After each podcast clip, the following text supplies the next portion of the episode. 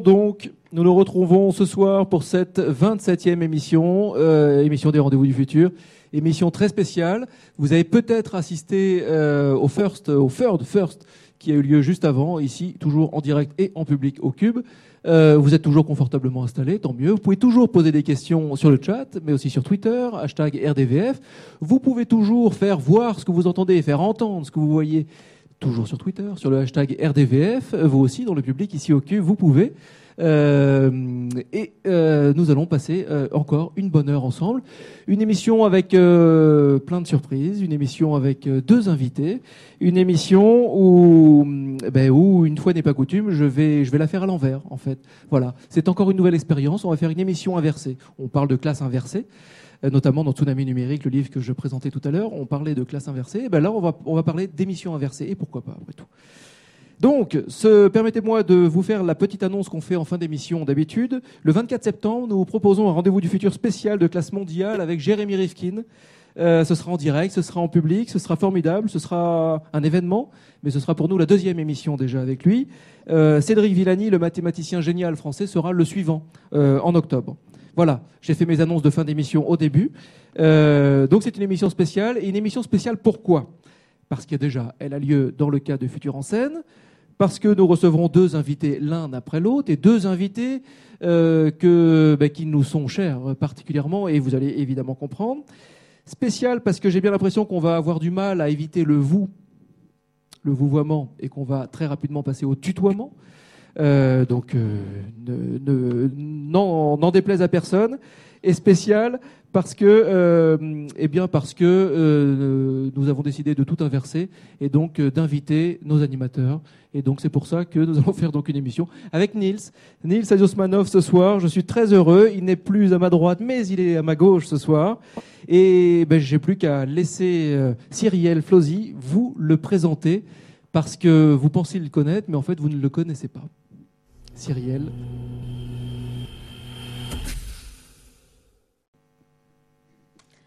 Nils Asiosmanov est un crapaud fou du XXIe siècle. La théorie du crapaud fou a été élaborée par Pierre Delacote, que Nils connaît bien. La métaphore raconte l'histoire d'un groupe de crapauds qui migrent chaque année jusqu'à la mare. Tous empruntent le même chemin, sauf un. Au cours de son périple, le, le groupe traverse une autoroute ne laissant aucun survivant. Seul le crapaud fou, finalement, parvient à la mare. Le crapaud fou permet à son espèce de perdurer quand il choisit d'explorer un nouveau chemin, de se lancer dans une nouvelle aventure, d'innover. L'histoire humaine a connu d'innombrables crapauds fous, Christophe Colomb, Léonard de Vinci, Newton, pour ne citer que les plus célèbres. Et en ne suivant pas la direction commune, ils ont ouvert de nouvelles voies. Niels est à sa manière un crapaud fou. Alors que la société préfère les parcours tracés, lui a choisi tout d'abord de vivre de sa passion, le jazz. Musicien, il a écumé les salles de concert et joué avec les plus grands. Il a enseigné aussi la guitare et partagé son expérience euh, en tant que directeur du Conservatoire de musique et de danse de Jouy-en-Josas. Très tôt, dans les années 80, il découvre la musique assistée par ordinateur. Sa curiosité l'amène alors à explorer cette nouvelle voie qui le conduit jusqu'à l'art numérique. Il crée en 1988 l'association Art 3000, une association pionnière en France dans le domaine des arts et des technologies.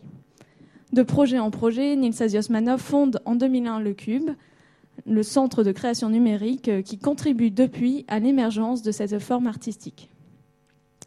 En quête perpétuelle de nouveautés, chercheur et diffuseur d'innovation, il a créé Navidis, une, entreprise spécialisée dans les solutions numériques dédiées à la Smart City. Artiste, professeur, chef d'entreprise, révélateur de talents, le crapaud fou explore toutes les pistes. Il repousse les frontières du réel pour améliorer le quotidien et éclairer la société de demain. C'est sans doute pourquoi Nils Asiosmanov se plaît tant à répéter que la limite du numérique, c'est l'imaginaire. Merci beaucoup Cyrielle. Euh, bah, une petite réaction, Nils Crapaud? Bah déjà, ça me touche beaucoup, merci. Et puis, euh, et puis je suis très content, effectivement, d'être euh, associé à la confrérie des crapauds fous, dont je, je, me je revendique effectivement cette place. Euh, je suis très content aussi d'être de l'autre côté de la table. Là, ça me fait, ça me fait tout drôle. Hein. euh, et j'en profite pour dire que euh, quel bonheur, quelle joie de, de, voir cette émission pousser, grandir.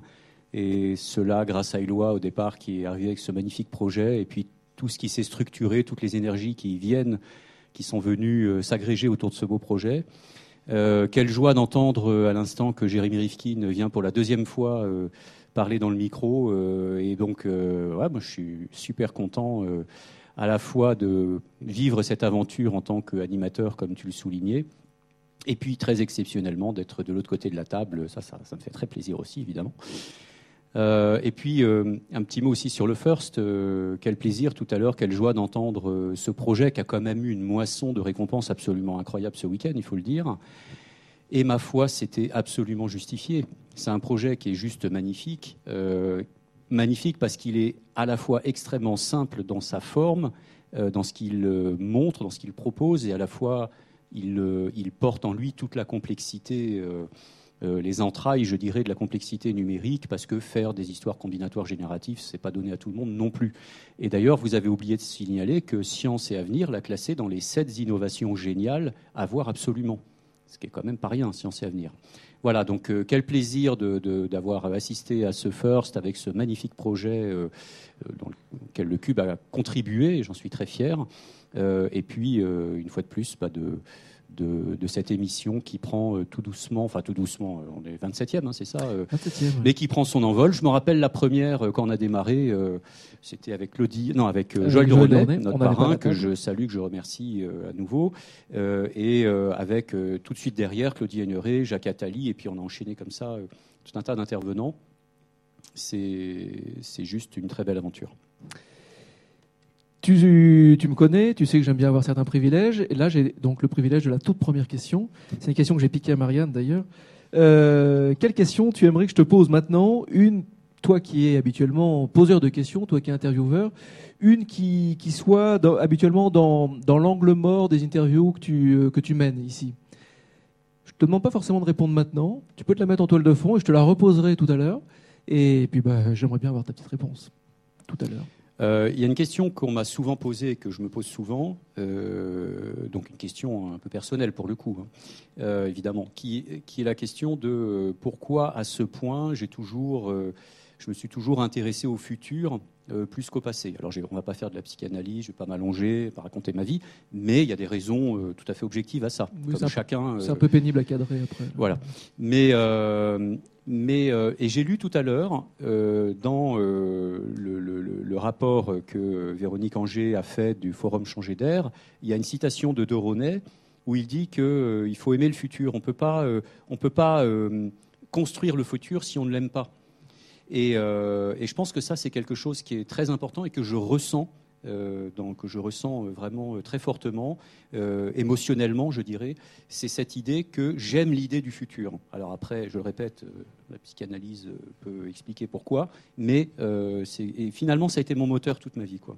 Alors, donc la question, c'est pourquoi justement, je suis tourné vers le futur et, et que j'ai très très peu de. Finalement, je me retourne très souvent, très rarement, pardon, en arrière. Quoi. Mais c'est compliqué d'aimer quelque chose qu'on ne connaît pas, pourtant le futur, aimer le futur, d'accord. Mais, enfin, bon, si on... mais peut-être c'est l'effet de causalité euh, des sages euh, bouddhistes, c'est-à-dire que le, finalement le futur, c'est ce que je suis en train de faire maintenant. Et aimer le futur, c'est aimer ce qu'on fait, qu fait, maintenant, parce que sinon, euh, on peut qu'aller vers un futur détestable. Donc, euh, c'est peut-être ça l'idée, c'est que finalement, aimer le futur, c'est être ici et maintenant pour construire le futur. Un petit jeu, je me tourne vers Jonathan, on va montrer quelques images. C'est donc le jeu des images. euh, des petites images que vous voyez. Alors, Là, c'est une première image. Euh, c'est dans le cadre d'un festival, je crois. Euh, comment euh, une petite réaction, quelques mots. Alors déjà, je comprends pas pourquoi il y a du scotch marron dessus, mais c'était une très belle affiche au départ. Euh, bon, ça doit être un truc enveloppé, mais euh, donc le festival. C'est un projet secret. Voilà, c'est secret de fabrication. Euh, c'est un festival donc le Cube a organisé plusieurs années de suite et qui aujourd'hui s'est transformé dans un autre événement qui s'appelle donc le Prix international de la création numérique. mais le festival donc a fait son office pendant pas mal d'années. Et l'idée forte de ce festival, c'était d'installer l'art numérique dans l'espace urbain. C'est-à-dire euh, de désacraliser d'une certaine manière le côté un peu geek, high-tech, euh, cadre plus plus qui s'intéresse au numérique, etc.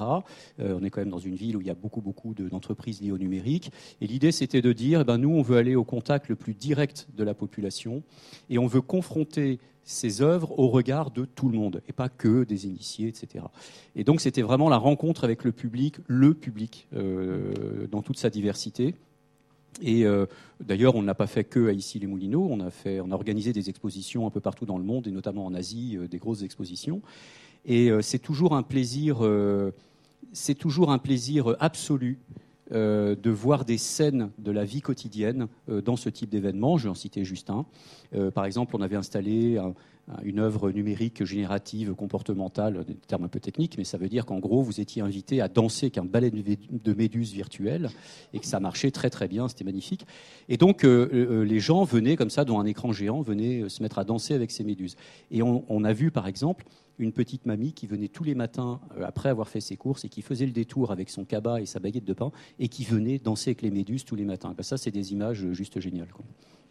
Euh, mesdemoiselles, je vous annonce que si, on, si Nils continue de répondre aussi densément, mais en, en même temps on voit ses paroles, vous n'aurez absolument pas de voix au chapitre, parce que j'ai encore d'autres images. Une autre image, Jonathan? Je vais faire vite. Donc là, c'est une image qu'on m'a dit comme étant un déménagement. Alors ça, ça doit être quand on a euh, transformé complètement le cube en très peu de temps pour en faire un lieu d'exposition. C'est-à-dire qu'absolument tout le cube a été vidé, euh, et il a été redesigné entièrement pour faire un lieu d'exposition. Et donc ça a été une opération où toute l'équipe du, Cube, euh, euh, à laquelle d'ailleurs je rends hommage, hein, l'équipe du Cube, ça fait 14 ans qu'elle tient le qu'elle est sur le pont et qu'elle fait un travail absolument extraordinaire. Et là, en l'occurrence, elle a fait quelque chose qui était juste magique et ça a eu un succès absolument considérable. Il y avait la queue dans la rue pendant toute la semaine et je confirme sur la qualité et la rigueur du travail de cette équipe ici au Cube. En tout cas, nous, on a toujours été super bien accueillis et tout le monde s'est toujours mis en quatre pour bien nous accueillir et dans des dans vraiment de, très très bonnes conditions. Et parfois, c'est pas simple parce qu'on repousse toujours un petit peu l'expérimentation. Euh, une autre image. Là, c'est l'image d'un. Ben, voilà, on en parlait tout à l'heure. Tu en parlais. Le premier rendez-vous du futur ici au Cube, il y a quatre ans, avec notre parrain euh, Joël de René, que nous ben, que nous saluons donc. Euh, trois petits mots en plus Je me suis à, moitié étouffé avec l'eau, mais on va y arriver. Excusez-moi. Donc Joël de René, première émission, avec Jean-Pierre Alix à gauche. Et c'était super, mais il faut que j'arrive à, à, retrouver ma voix. Non, mais c'était super. voilà. Et ça fait quatre ans que ça dure. Parfait. Et une dernière image. Alors c'est un certain Philippe Catherine, donc c'est évidemment pas lui mais l'autre. Euh, pourquoi? Alors Philippe Catherine, ça c'est une de mes plus belles rencontres. Euh, c'est quelqu'un qui est véritablement un inspirateur euh, dans tous les sens du terme. Philippe Catherine, pour ceux qui ne le connaissent pas, c'est un musicien de jazz qui est un des plus brillants de sa génération hein, sur le plan mondial. Et c'est quelqu'un qui a intégré à peu près toutes les origines musicales de, la musique, on va dire, occidentale, mais aussi d'autres, de d'autres contrées. Et euh, c'est quelqu'un qui a un talent fou, absolument fou. Il a joué avec Chet Baker, avec tous les plus grands. Euh, et j'ai eu l'immense joie de jouer avec lui euh, quand j'étais jeune musicien. Un jour, j'ai eu un coup de fil, je raconte l'anecdote très vite parce que c'est drôle. Un jour, je lui avais envoyé une cassette, avec, à l'époque c'était des cassettes, avec ce que je composais, comment jouer et tout. Pas de réponse. Et donc, six mois après, j'étais très triste, enfin encore très triste six mois après de ne pas avoir eu de réponse. Et puis un jour, j'ai un coup de fil et j'étais sous ma douche. Donc je sors, je prends le téléphone et j'entends euh, Oui, c'est Philippe Catherine, est-ce que tu veux. Euh, je suis à Paris, est-ce que tu veux me rejoindre à l'hôtel? Prends ta guitare. Et moi j'ai répondu Oui, je suis la reine Elisabeth, évidemment, je n'y croyais pas une seconde. il me dit Si, si, je suis Philippe Catherine, euh, viens. Hein. J'y étais, on a fait le bœuf pendant une heure dans sa chambre d'hôtel. Et, je suis reparti, voilà, comme ça. Il y avait pas on n'a quasiment pas parlé, on n'a fait que jouer. Et puis un mois plus tard, coup de fil, je suis à Paris, est-ce que tu veux venir avec ta guitare? Et ça a été le début d'une magnifique rencontre qui a duré plusieurs années. Philippe Catherine. Euh, Marianne. Oui, on va Je plonger dans le, futur, puisque euh, revenons au futur. Nous sommes avec un spécialiste du futur, un amoureux du futur. Un amoureux du futur, et comme on m'a enseigné de toujours commencer par une euh, citation de l'invité, ce sera ma seule on longue peut peut-être revenir sur cet enseignement. Qui t'a enseigné bah, Le Nils Aziosmanov en question. Donc, je vais le citer pour commencer. Seule longue question, promis. Merci. Renouvelant des domaines aussi variés que l'habitat, la mobilité, l'environnement, la sécurité, l'énergie ou encore la santé, la Smart City émerge de l'aube numérique. Ici, la robotique libère l'homme des tâches aliénantes, le data mining anticipe les crises et les besoins, les makers relocalisent la production, le smart grid réinvente l'énergie, les biotechnologies prolongent la vie. Jamais autant de bienfaits n'auront été à la portée de l'humanité. Un futur se dessine autour de vastes plateformes intelligentes dont les algorithmes régulent, automatisent et domestiquent le hasard. Tu ajoutes, les Smart Cities et les Living Labs sont des sortes de chaudrons urbains numériques où s'élaborent in vivo les recettes d'un futur vivre ensemble. Donc, la question euh, qui tue, il faut toujours commencer fort, euh, cette société numérique du futur, quel destin euh, probable puis apocalyptique, puis souhaitable, tu imagines pour elle euh, En fait, alors moi j'ai aucune idée de ce que sera le futur en réalité. Euh, ce que je ce que j'observe simplement de ma petite fenêtre, euh, ce que je sens, c'est qu'il y a deux forces qui agissent de concert et en parallèle aux transformations du monde. Ces deux forces, c'est d'un côté la puissance des machines, Aujourd'hui, euh, les ordinateurs euh, ont des puissances de calcul qui frôlent le milliard de milliards d'opérations par seconde. Le milliard de milliards d'opérations par seconde. L'humain ne peut juste plus euh, lutter avec ça. J'ai appris que très récemment, une, entreprise américaine a mis dans son conseil d'administration, dans son board, un supercalculateur. Et c'est sérieux. pour prendre les décisions avec les personnes du board. Donc il y a cette puissance des machines qui est absolument incroyable et qui avance très très vite, de manière exponentielle, et à laquelle on va, auquel on va déléguer de plus en plus tout un tas de, nos activités. On dit que 80% de la main-d'œuvre non qualifiée, voire de service, pourrait disparaître d'ici 2020 avec la robotisation. C'est pas rien. Donc on voit comment les machines sont en train de prendre la main petit à petit sur tout un tas d'activités. Et quelque part, on est pour notre plus grande gloire, je dirais. Hein, on est assez content finalement, de... sauf que ça va juste tout changer.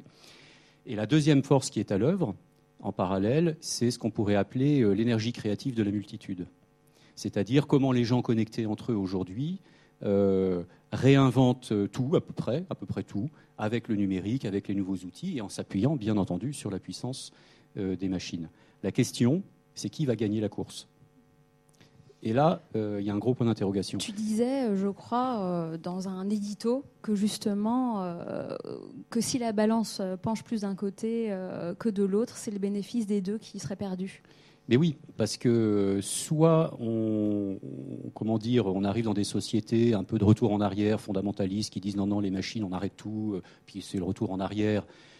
Euh, et, c'est le Moyen Âge qui revient. Je ne pense pas que ce soit une bonne idée. Moi, je pense que les machines, c'est une chance. Je suis absolument convaincu de, ça. Euh, je pense que l'homme commence tout juste à sortir du berceau et que euh, son destin, si je puis dire, c'est d'aller conquérir l'univers, c'est d'aller voir ce qui se passe dans d'autres univers, dans d'autres. D'ailleurs, on voit bien qu'on n'a peut-être pas tellement le choix. on va être bientôt 9 milliards, on va trouver des solutions de rechange. Donc, quelque part, le destin de l'homme, c'est de trouver le moyen et l'immortalité en fait partie. Euh, enfin, après, il y a tout un tas d'ingrédients. C'est trouver le moyen d'aller conquérir, conquérir pas dans un sens guerrier d'ailleurs du tout, euh, mais d'aller sur d'autres planètes. Si justement la société humaine était plus du tout centrée, structurée par le travail, tu rêverais qu'elle le soit autour de quoi, justement? Je pense que l'humain n'est pas fait pour euh, travailler dans le sens avoir un emploi pour euh, gagner de l'argent, pour payer le loyer, hein, je prends un raccourci. Euh, l'humain, il est fait pour travailler, certes, parce qu'il aime ça, il aime faire, il, aime assouvir sa curiosité en faisant. et je pense que finalement, une société qui nous débarrasserait du travail, et c'est très probablement ce qui va arriver, et, et la chance peut-être d'avoir une société qui nous amène à la créativité, au dépassement de soi, à la construction de soi. Euh, et ça, je pense que c'est le plus beau cadeau qu'on puisse se faire euh, à nous-mêmes et qui d'ailleurs nous renverra certainement à des philosophies euh, beaucoup plus avancées. qui nous feront mieux prendre en compte la question de la biodiversité et de la place qu'on a au sein de la biodiversité. bref, on commencera à être un peu plus mature. Cyrielle? J'ai une question toute bête parce que le travail, ça fait quand même, ça nous occupe en moyenne 8 heures par jour, disons. Qu'est-ce qu'on va faire? On va pas s'ennuyer? Non, parce qu'on va redevenir des enfants, on va, on va, on va redevenir les enfants, les enfants qu'on n'a jamais cessé d'être en réalité, mais qu'on a un peu oubliés. Euh, un enfant, il s'ennuie jamais. Hein. Je ne sais pas si tu as remarqué. Oh. Bah, moi, je m'ennuyais beaucoup. Hein. Quand je n'avais pas mes frères à embêter, je m'ennuyais. Alors, cela dit, c'est une bonne remarque. C'est-à-dire que la question, c'est la question de l'environnement aussi qui est autour. Mais on va dire qu'un enfant qui est stimulé, en général, il ne s'embête pas. Euh, et donc, c'est effectivement, c'est une question très importante. C'est la question de c'est quoi les moteurs euh, de la stimulation de la créativité? Moi, je pense qu'aujourd'hui, il faut créer partout, dans les entreprises, dans les villes, euh, partout où on peut, ce que j'appelle des centrales d'énergie créative, c'est-à-dire des contextes, des lieux, des environnements euh, qui favorisent, qui suscitent cette envie de la créativité. La créativité, ça ne se décrète pas. Je ne crois absolument pas à ça. Ça ne se décrète pas. On donne envie de. Et d'ailleurs, c'est le rôle des accompagnateurs, des éducateurs en général, d'impulser ça. Et c'est infini, la créativité? Ah ça, j'en suis absolument convaincu. Je pense que...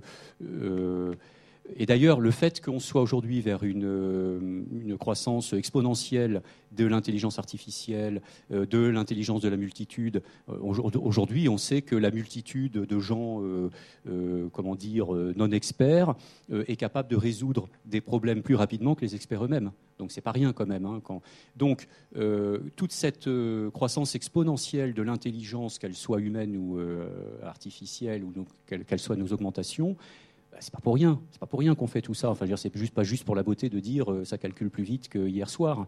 donc ça pose la question de effectivement qu'est-ce qu'on va en faire, quel projet de société ça amène, qu'est-ce que, en quoi ça va permettre à l'homme de se libérer un peu plus et de s'enrichir un petit peu plus. Euh, ça, c'est les vraies questions. Euh, et je pense que la créativité est absolument au cœur de ça. Quoi. Oui, on sait que le moteur de la créativité, souvent, c'est la contrainte, l'hyper-contrainte, et qu'on a pas mal d'enjeux euh, climatiques et autres pour nous challenger. Alors ça, c'est probablement le plus beau sujet aujourd'hui de la créativité. Et on voit que les gens répondent à ça. Par exemple, si je prends l'exemple de Mélanie Laurent avec son film Cyril Dion Demain, qui a levé 400 000 euros en quelques jours auprès de vous et moi euh, sur, euh, à partir de plateformes de crowdfunding ça montre bien à quel point, même par procuration, les gens ont besoin d'aller vers ces réponses, ont besoin d'être créatifs, même par procuration. Et, euh, donc, effectivement, aujourd'hui, on est face, et particulièrement nos enfants, face à une société qui est devant des défis absolument majeurs le, dérèglement climatique, la démographie galopante, l'économie qui se casse la figure de partout. Enfin, on peut citer, la liste est très longue. Euh, c'est systémique. Donc euh, les, réponses à apporter à ça, c'est un tel enjeu. J'allais dire, dans enjeu, il y a jeu, mais dans le sens, euh, oui, défi et, créativité. Oui, d'ailleurs, Michel Serres disait que tous les systèmes d'appartenance actuels sont en train de s'effondrer et que l'enjeu du futur, précisément, ça va être de créer euh, de nouvelles euh, appartenances, c'est-à-dire euh, on ne sait plus comment faire équipe de foot, parti politique qui se démantèle, couple qui divorce. et il disait que vraiment l'enjeu du futur, c'est voilà, comment on va recomposer la société du futur, que va-t-on perdre, que va-t-on gagner, comment tu vois les choses?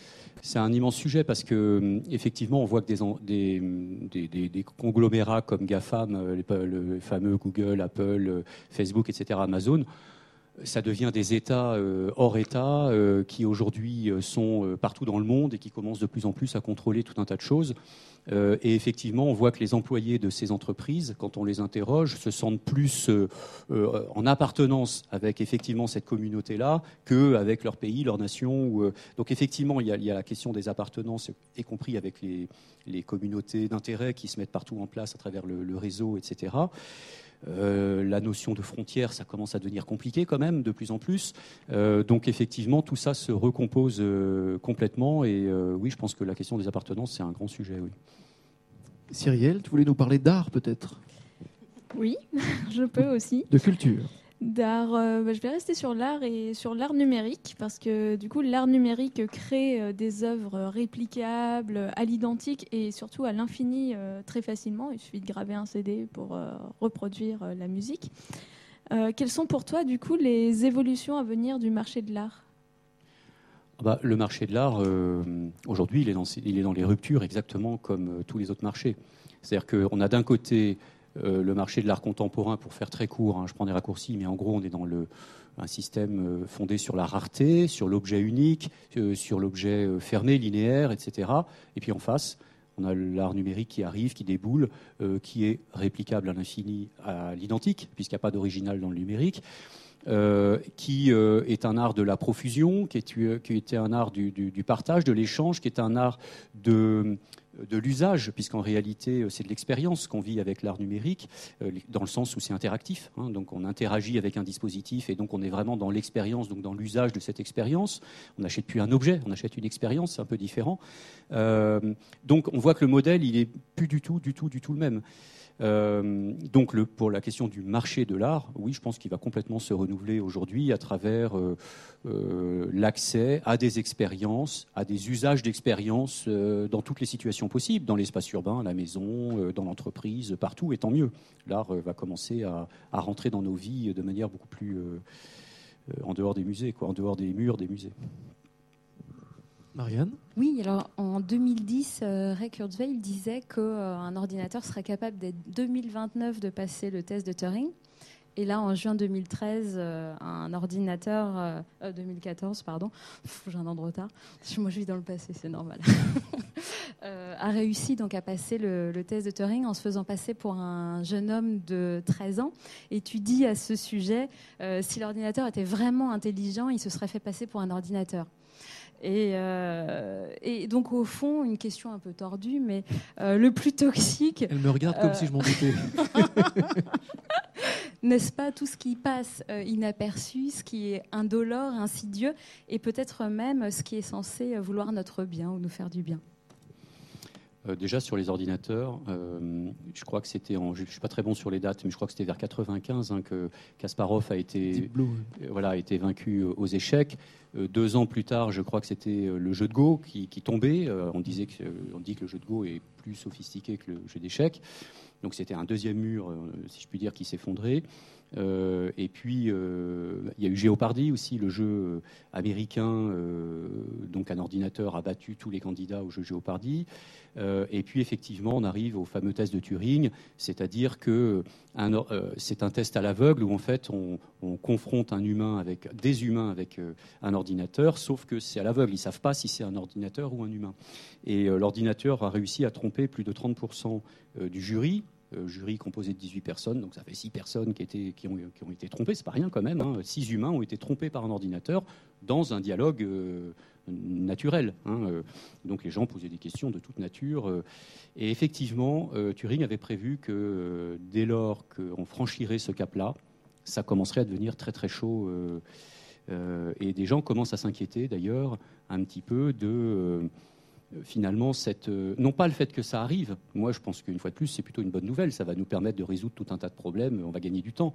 Mais euh, ce qui est plus inquiétant, c'est que, finalement il n'y a pas beaucoup de gens qui sont au courant de, ça. Et la question, c'est plutôt où est-ce que ça se passe quand on voit par exemple que Google est en train de construire des villes euh, en dehors des eaux territoriales pour s'affranchir de toutes les règles.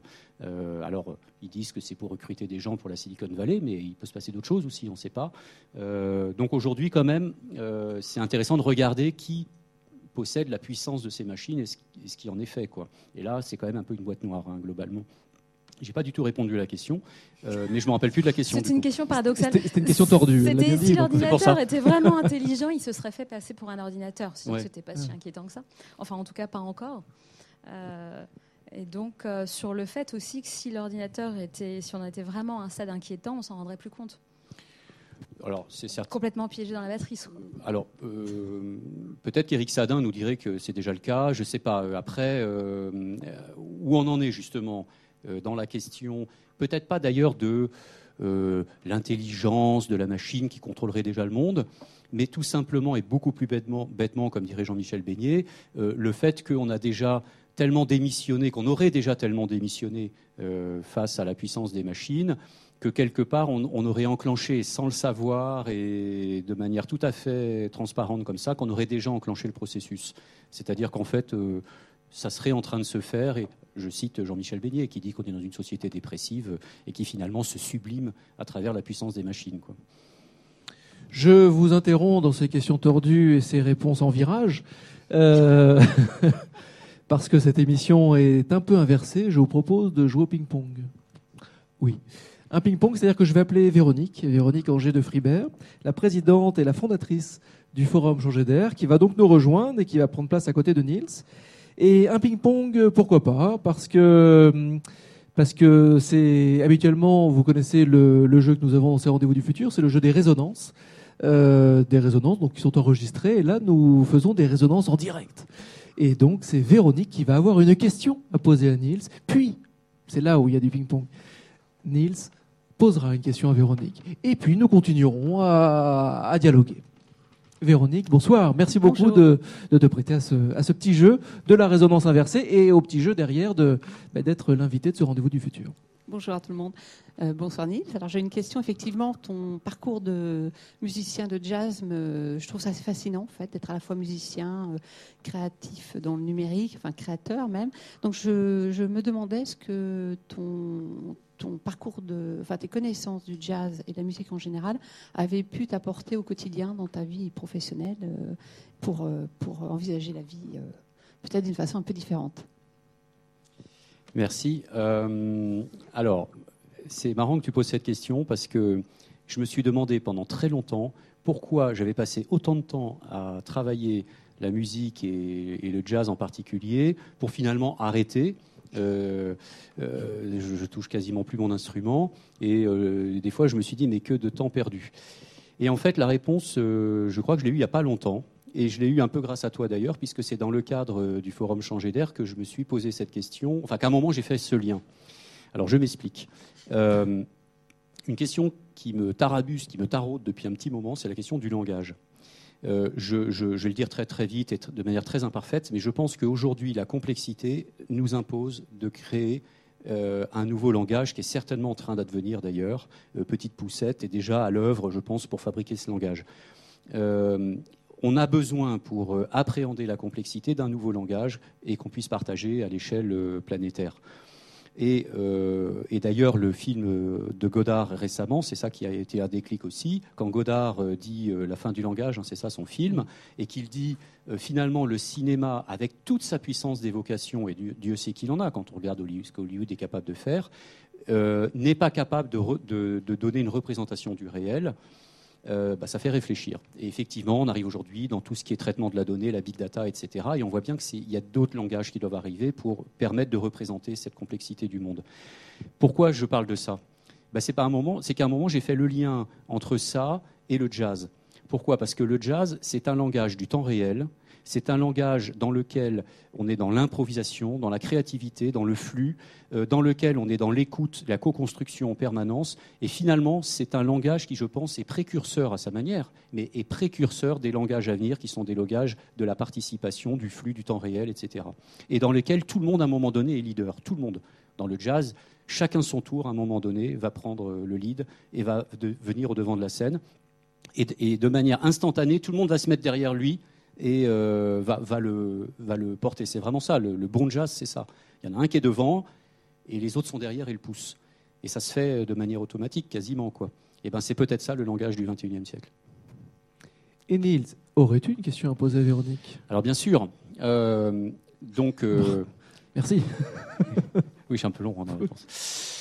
Dans, de, bah, je, en même temps, je suis assis là, j'en profite. Et ben, c'est un privilège. Euh, oui, bien sûr. Le, alors, je, je, voudrais dire que le forum Changer d'air, auquel j'ai participé avec beaucoup, beaucoup de plaisir euh, récemment, euh, c'était vraiment un grand moment et c'est une magnifique aventure. Voilà, j'espère qu'elle ira très loin, qu'elle continuera longtemps.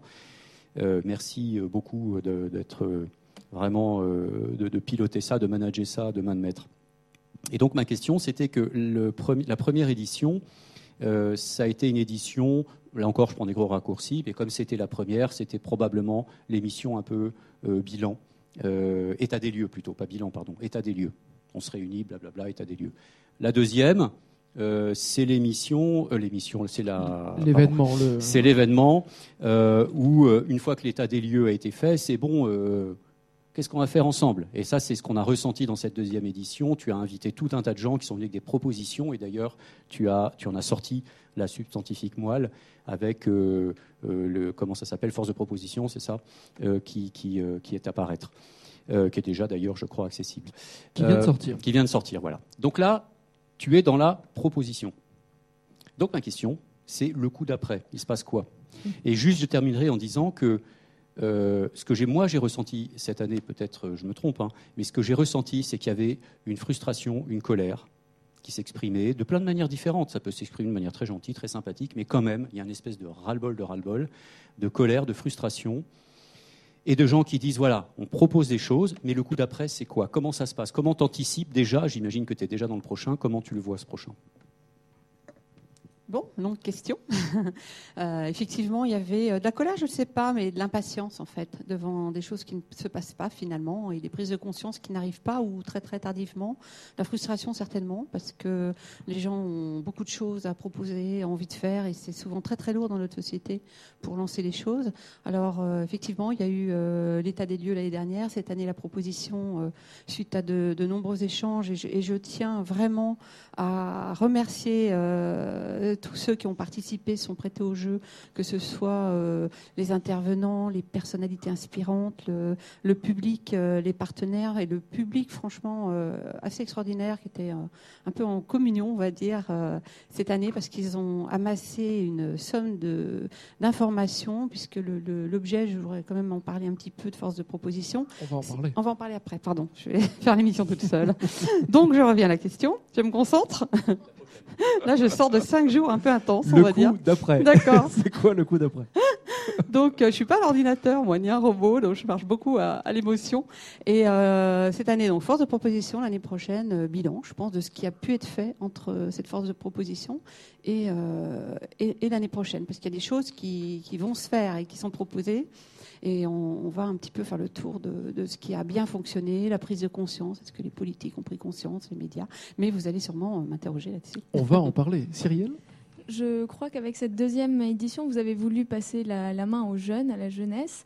Euh, comment s'est passé justement les liens intergénérationnels euh, au cours du forum? C'était terrible parce que les jeunes ont dit les vieux, plus de vous, vous sortez, euh, on en a marre. Non, c'était déjà l'année dernière cette étape-là en fait. On a passé le relais l'année dernière aux jeunes générations. Cette année, on a travaillé avec les jeunes générations puisque l'idée c'était pas de virer les, les, plus de 40 ans, on va dire, hein, parce que pour quelqu'un de 25 c'est sans doute très très vieux. c'était de, de, mélanger, c'était changer ensemble le thème. Donc c'était mettre ensemble tout ce monde-là. Et maintenant qu'on avait bien compris ce qu'on souhaitait faire cette année, puisque l'année dernière, on a été quand même assez clair, c'était d'avancer ensemble, de, réfléchir, de travailler. On a eu d'ailleurs euh, deux heures de temps de réflexion euh, avec le public pour, pouvoir avancer. Donc c'est vraiment pas, on est, un peu au-delà de, des, histoires de génération ou de, mixité. Euh, on est vraiment dans, on, avance quoi maintenant, hein, c'est ça. Donc ça se passerait bien en fait. Et alors parlons directement maintenant de, ce travail colossal que, tu as mené en très peu de jours. Euh, on me redit dans l'oreillette 4 jours, je ne sais pas si c'est 4, 5, 3. C'est quoi mes journées?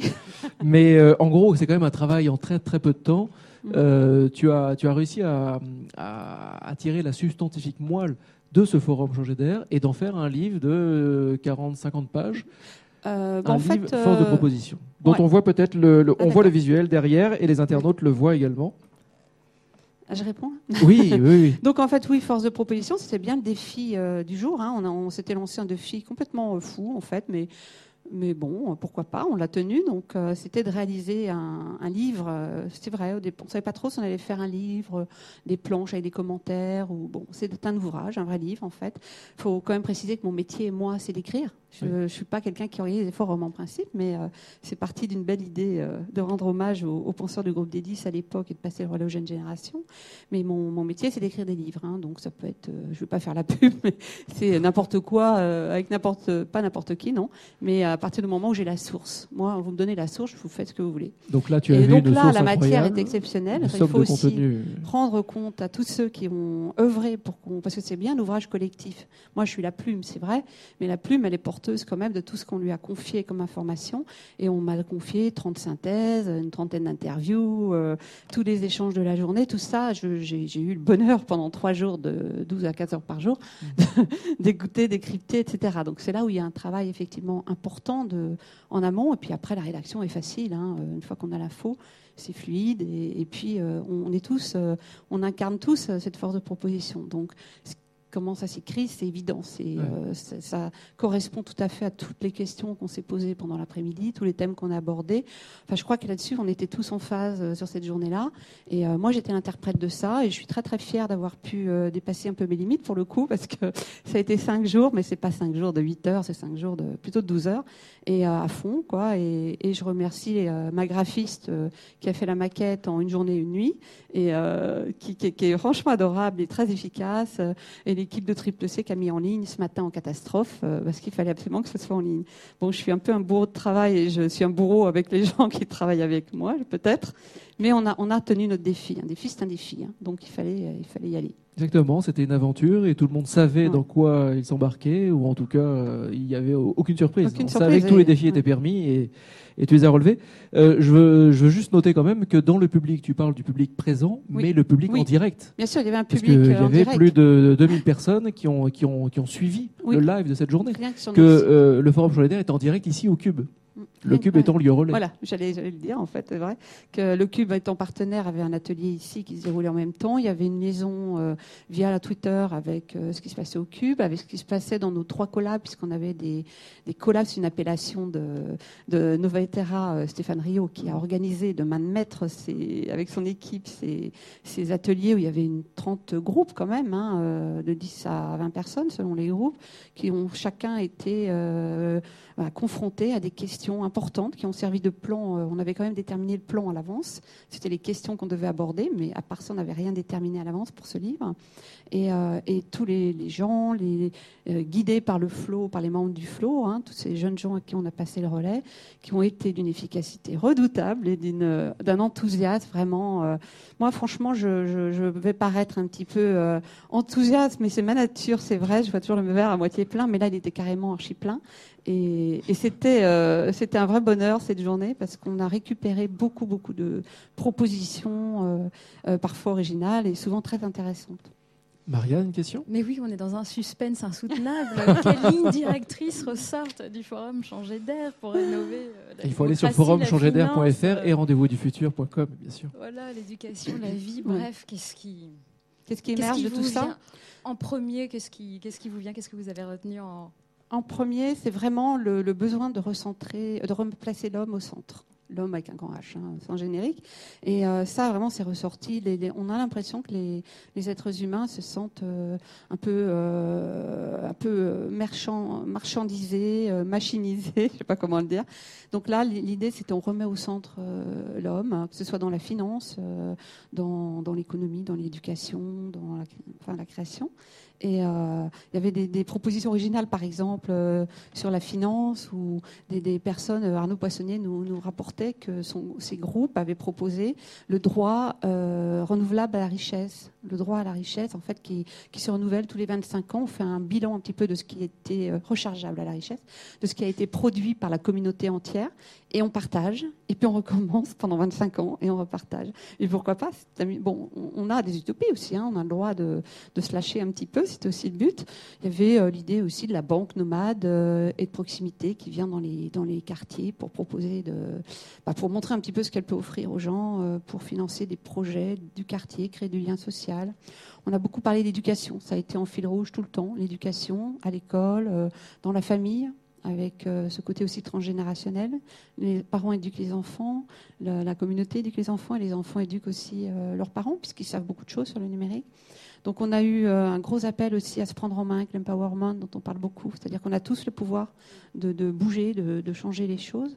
Et là, euh, c'est euh, plus de démocratie participative, c'est créer plus de liens sociaux avec des, inventions comme Smart City, notamment dont, que Nice connaît bien, où là on crée du lien, on crée des façons d'échanger des services, de, se tenir informé, de débattre avec les communautés, de, faire en sorte que les gens soient subversifs, pour reprendre le mot de Joël de René, et s'immiscent ou Cyril je disais, immiscez-vous dans les, dans les institutions, jouez les hackers et essayez de faire bouger les choses de l'intérieur. Il y a des moyens, il y a des choses qui existent, il y a, il y a, plein de, systèmes. Qu'est-ce qu'on a eu encore? Euh, enfin, vraiment, euh, il y avait beaucoup, beaucoup, beaucoup de, propositions où les gens s'impliquent. Euh, jouent un rôle actif et n'attendent pas de, l'État, n'attendent pas du gouvernement, n'attendent pas des politiques, des élites qui sont. on est parti pour faire force de proposition de ce constat aussi que nos élites, en particulier les politiques, sont complètement dépassées ils mettent la bonne volonté. Malheureusement, ils ont du mal à comprendre ce qui se passe et à s'adapter. Et nos médias jouent plus leur rôle. Les médias sont d'une notion de rentabilité et d'audience qui fait qu'ils confondent information communication. Donc, on a été assez sévère avec eux. Euh, on est sévère parce qu'on les aime bien aussi. Et puis, on aimerait bien qu'ils nous, nous rattrapent et qu'ils comprennent ce qui se passe, qu'ils nous écoutent un peu. Parce qu'il y avait beaucoup, beaucoup de journalistes. Hein. On avait une trentaine de journalistes au forum. En revanche, il n'y en a pas un qui a trouvé intéressant pour l'instant d'écrire quelque chose, ou très, très peu, parce que c'est trop positif pour eux. On est, on est vraiment dans la démarche euh, positive d'avancer. Puis je crois qu'ils sont un peu dépassés par, euh, par tout ce qui se passe. En revanche, euh, sur Twitter, il y a eu une audience équivalente à 5 millions de personnes touchées avec 650 euh, auteurs de tweets euh, différents. Euh, on a eu donc ces gens, rien que sur le site du Forum Changeadère, qui ont suivi les internautes de 2000, personnes. la résonance, en fait, les caisses de résonance ne sont plus les caisses habituelles des médias traditionnels qui sont largués. C'est, moi, j'y crois depuis très très longtemps à ça, et ça fait très longtemps que je compte plus sur les médias. C'est les journaux citoyens, c'est les blogs, c'est vous, c'est moi, c'est les tweets, etc. C'est un, exercice un petit peu particulier pour moi, mais essayez juste d'avoir un petit peu d'empathie pour moi parce que euh, j'anime une émission avec comme invité euh, euh, l'animatrice des émissions du Forum Changer d'air, également qui ont lieu toute l'année. on a fait des émissions et on en, on refera. Et avec Niels, qui est également, donc évidemment, animateur des Rendez-vous du Futur. Je dis ça parce que je dois vous arrêter, parce qu'on a quand même un respect de l'horaire et que nous avons un autre petit jeu. Je suis vraiment désolé, très trivial. Surtout que Niels commençait à aborder une question. Note là, et tu la poseras après. Bon, c'est mon petit jeu des images. J'aime beaucoup. Les petits jeux des images. Jonathan, nous partons avec Véronique dans une image. Euh, là, c'est l'image de la dernière table ronde, euh, les fous et les sages. C'est une expression que tu adores, une expression qui qui est super bien. Ça évoque quoi, ça, les, fous et les sages? Pourquoi cette expression Ah, ça, j'ai adoré. C'est Adrien, donc notre jeune euh, euh, fondateur de Kiss Kiss Bank Bank. Ils ont tous été euh, brillantissimes. Hein. on ne pourrait peut-être pas tous les citer ce soir, mais qui a parlé des fous et des sages parce qu'il disait que dans notre société, il faut, il faut des fous pour innover, pour prendre des risques, pour, euh, pour essayer des choses, pour tenter, puis des sages pour euh, euh, être à la vigie quand le tumulte se fait sentir. Et c'est vrai qu'on est tous fous et sages, mais surtout on a nos sages qui étaient présents dans ce dernier échange auquel ils se sont prêtés au jeu avec vraiment beaucoup de gentillesse et de, de, générosité et de modestie, parce qu'ils ne savaient pas du tout ce qu'ils attendaient. Et ils, ont, ils nous ont fait confiance en disant, bon, on fera, on fera ce qu'on nous demande. Et ils ont été formidables. Ils ont dit des choses très très importantes aussi. Et qui sont également dans le livre Force de, de Qui sont cités très souvent, oui. Ça me fait penser d'ailleurs au, au, crapaud fou dont parlait Cyrielle tout à l'heure. on se rejoint euh, peut-être là-dessus, oui, effectivement. Une autre, une autre image. Une autre image pour montrer le, caractère également un petit peu politique quand même. il y avait ah un politique qui était présent oui, c'est un caractère politique dans le sens où notre démarche à nous est politique, au sens où on veut, on veut vraiment insuffler un souffle, on veut montrer qu'on existe, qu'on est là, qu'il faut, qu'il se passe des choses, et puis euh, nous suivre qui veut, nous on change. Si la société ne change pas, nous on change. Donc elle sera bien obligée de changer. Enfin, la société, je veux dire, les, ceux qui nous gouvernent, on va dire. Et Ségolène Royal, donc ministre euh, de l'écologie, développement durable et d'énergie, nous a fait l'honneur de, nous délivrer un message. Elle était invitée par euh, Claudia Inray et Joël de René, et moi j'étais ravie évidemment. Et, euh, surtout, elle est très impliquée dans ces. ça montre que le thème intéresse. Ça montre que le thème mobilise des, un grand ministère en fonction, c'est quand même important, et qu'on a quand même l'écoute un petit peu du gouvernement, puisqu'il l'a jugé opportun de, laisser délivrer un message sur la démocratie participative, sur la société collaborative. Enfin, elle était complètement dans le sujet et, très, très, très, très tonique. Une autre image. On va faire des réactions un petit peu plus courtes, parce que sinon je vais encore me faire gronder. Ah bah tiens, nous avons Vasco. Oh, c'est mignon. Ah bah ça, c'est...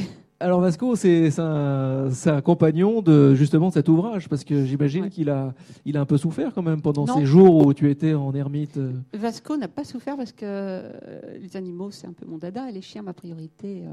Quand je travaille, je m'octroie, quoi qu'il arrive, une heure de promenade dans les vignes avec mon chien. Avant, c'était des brailles de Weimar. Aujourd'hui, c'est un dalmatien que j'ai adopté il y a six mois, qui a dix ans, qui est extraordinaire, qui est adorable. Donc Vasco, donc euh, nous saluons Vasco, qui, envoie des SMS, qui envoie les SMS avant que j'ai le temps de terminer, n'est-ce pas Oui, on voit parfois un coup de papate sur le, sur le clavier. Euh, image suivante. Alors je crois que tu t'es fait plaisir euh, juste après le forum, mais c'était vraiment le, lendemain. Le lendemain, tu as, tu as tweeté ou mis sur Facebook cette image-là. C'est l'intégrale de Bob Dylan. C'est mon côté judéo-chrétien. J'ai pensé que je méritais une petite récompense pour m'être beaucoup donné. Et euh, moi, je suis une fanatique, évidemment, de Bob Dylan, on l'a déjà dit, mais, mhm. mais j'ai racheté l'intégrale et je suis en fait très déçue parce que j'ai déjà tous ces albums, parfois en double déjà. Et il y a un petit album nouveau qui est un side tracks avec quelques petites choses que je connaissais pas, mais je les ai tous en fait. Mais c'est très sympa d'avoir euh, la boîte pour la collecte. Et la dernière image après Bob Dylan, après la méga star, eh ben, nous passons à une autre star, donc bah, toi en l'occurrence, euh, largement applaudi euh, sur, euh, sur scène. Alors là, on voit les fous et les sages autour de toi. ben, moi, ça me permet de te dire bravo, de te féliciter à nouveau pour ce forum Changer d'air. Euh, deuxième édition, et puis c'est parti pour euh, X mm. numéros en fait. On espère des fous et des sages que nous sommes tous à la fois hein, en fait. Et là c'était très sympa parce que vraiment inattendu euh, à la fin de cet échange assez incroyable quand même, 12 personnes, 13 personnes sur scène avec nous les animateurs, Stéphane, mon comparse qui a été extraordinaire aussi au cours de cette journée et avoir ce, ce, bah, ce, remerciement inattendu, c'est vraiment très sympa et moi je remercie tous les gens du flot, euh, tous les parrains qui sont beaucoup investis et vraiment, euh, je, suis contente de leur avoir fait confiance. Je crois qu'ils ont eu raison aussi de me faire confiance. Mmh. Et on a fait un forum euh, changer d'air 2 assez extraordinaire quand même. Quand on voit les, les tweets émis par les partenaires, c'est bon pour l'an prochain. Parlons des partenaires un petit peu quand même, juste pour. Je n'ai pas le droit de les citer, bah j'imagine. mais vraiment, je trouve qu'il faut qu'on leur donne un petit peu plus de visibilité l'année prochaine encore, parce qu'ils le valent bien. Ils nous ont vraiment soutenus. Ils nous ont, mais alors, laissé travailler comme on veut. On, euh, vraiment euh, comme s'ils avaient peur de nous déranger un petit peu. Puis euh, certains sont beaucoup beaucoup impliqués parce que BVA était quand même un partenaire historique, hein, donc très présent et toujours de bons conseils. Univers Science, ben, j'en parle à peine parce que c'est Joël de René. Claudie Ignoret, toute l'équipe, la régie, enfin tous les gens qui, qui nous accueillent et qui nous, nous conseillent, nous aident. Orange est là depuis longtemps, un petit nouveau. Enfin, euh, vraiment, euh, on a des partenaires. Euh, L'exercice est compliqué. Hein, je crois qu'il s'adapte à notre, notre forum est très particulier. Hein. Il a, c'est pas un forum comme les autres. Et je crois que tout le monde l'a compris. C'est partagé et on n'a même pas besoin de se battre pour ça. Tout le monde respecte ça en fait. Et le respect, je crois que c'est très important. Il y, a, une ambiance. On parlait de changer les, hiérarchies aussi beaucoup, de, revoir la façon de travailler, d'être moins pyramidal, de s'écouter, d'avoir un, vrai respect. Je crois que c'est ce qui se passe au forum Changer d'air, soit avec les équipes les intervenants, les partenaires. Il y a un vrai respect mutuel, une vraie écoute mutuelle. Il y a, vraiment une ambiance aussi, on se marre beaucoup, on travaille beaucoup. Moi, c'est ma façon de travailler, euh, c'est comme ça que je me sens bien. Et j'espère que les gens qui ont travaillé se sentent bien aussi. C'est vraiment agréable et on a envie de continuer, c'est sûr. Oh oui, on va continuer, c'est sûr. Marianne, une petite question? Oui, à tous ceux qui, qui pourraient euh, qualifier le, forum changer d'air, euh, d'utopique, de, de, je ne sais quoi, qu'est-ce que vous leur répondriez? Bah, Que l'utopie, c'est les hommes qui prennent en main leur destin, comme l'a dit euh, Thomas More. il y a Paul Ricoeur, oui, il y a Ricoeur oui, qui disait que c'était l'arme de la critique. L'utopie oui, c'est un peu on joue les fous aussi, il est, encore une fois. Et on est sage aussi parce que c'est une utopie constructive.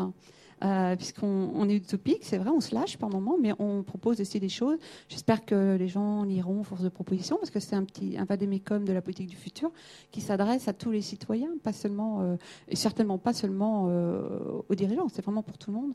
Il y a des choses qu'on peut utiliser dans, ces propositions qui, émanent de, de 500, plus de 500 personnes en fait. Niels oui, moi je voulais signaler que tu animes aussi tout au long de l'année les dialogues stratégiques euh, et que c'est aussi une contribution qui est extrêmement enrichissante, intéressante et sur laquelle on peut aller butiner, faire son miel aussi. Oui, tout à fait. On retrouve beaucoup d'ailleurs de vos invités. Euh, on retrouve euh, beaucoup, beaucoup de vos interviewés, c'est vrai. On a pas mal de points communs quand même. Ouais, on a, bah, on, pour ça qu'on est partenaires. Hein, c'est très, fraternel, très, fraternel tout ça, je crois.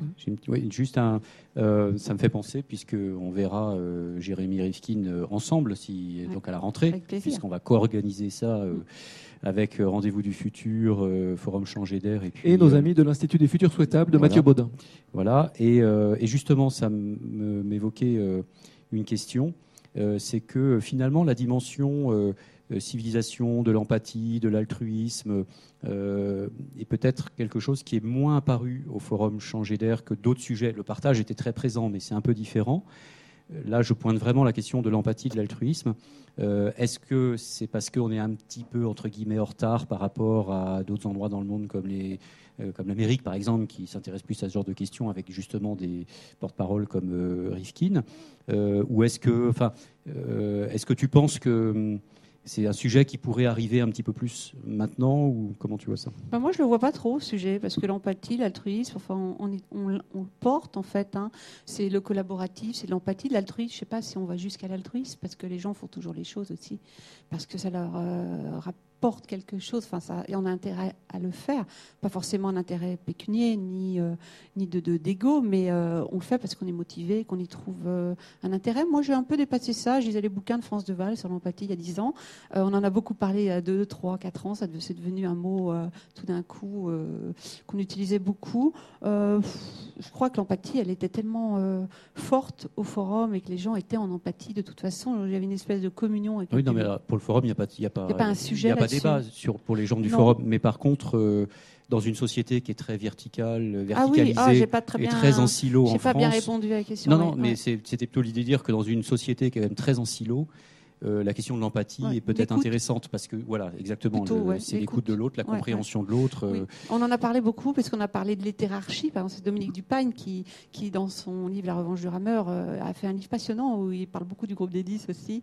Et, je suis très en phase avec lui sur beaucoup de choses dans son bouquin.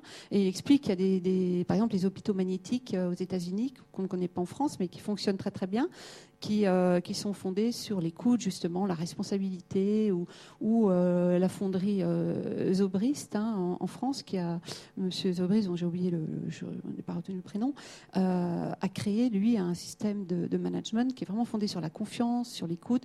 Alors, on, c'est un mot qui me dérange un peu dans ce cadre-là, parce que je trouve que c'est plus l'empathie, c'est plus privé ou peut-être plus gratuit complètement pour moi, mais peut-être que je le je, le mets trop sur un piédestal.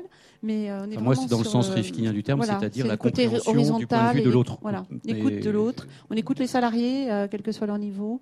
On écoute l'encadrement, mais chacun a le droit de s'exprimer et on essaie d'en tenir compte. Et ça fonctionne très très bien comme ça. Et moi, j'aimerais vous écouter encore pendant des heures, mais malheureusement, l'émission touche à sa fin. Et, et, je décide de laisser le premier mot, il y aura deux mots de la fin, le premier mot de la fin à Nils.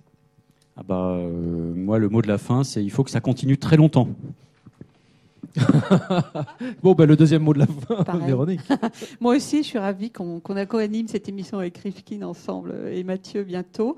Et puis, euh, on continue les émissions euh, du Forum Changer d'air, le partenariat avec Cube. Euh, et ça, vraiment, il faut qu'on poursuive parce que là, on, a insufflé un tel, une telle énergie avec ce forum qu'on continue et pour longtemps, j'espère. Et le tout dernier mot de la fin, c'est le mien. désolé les filles.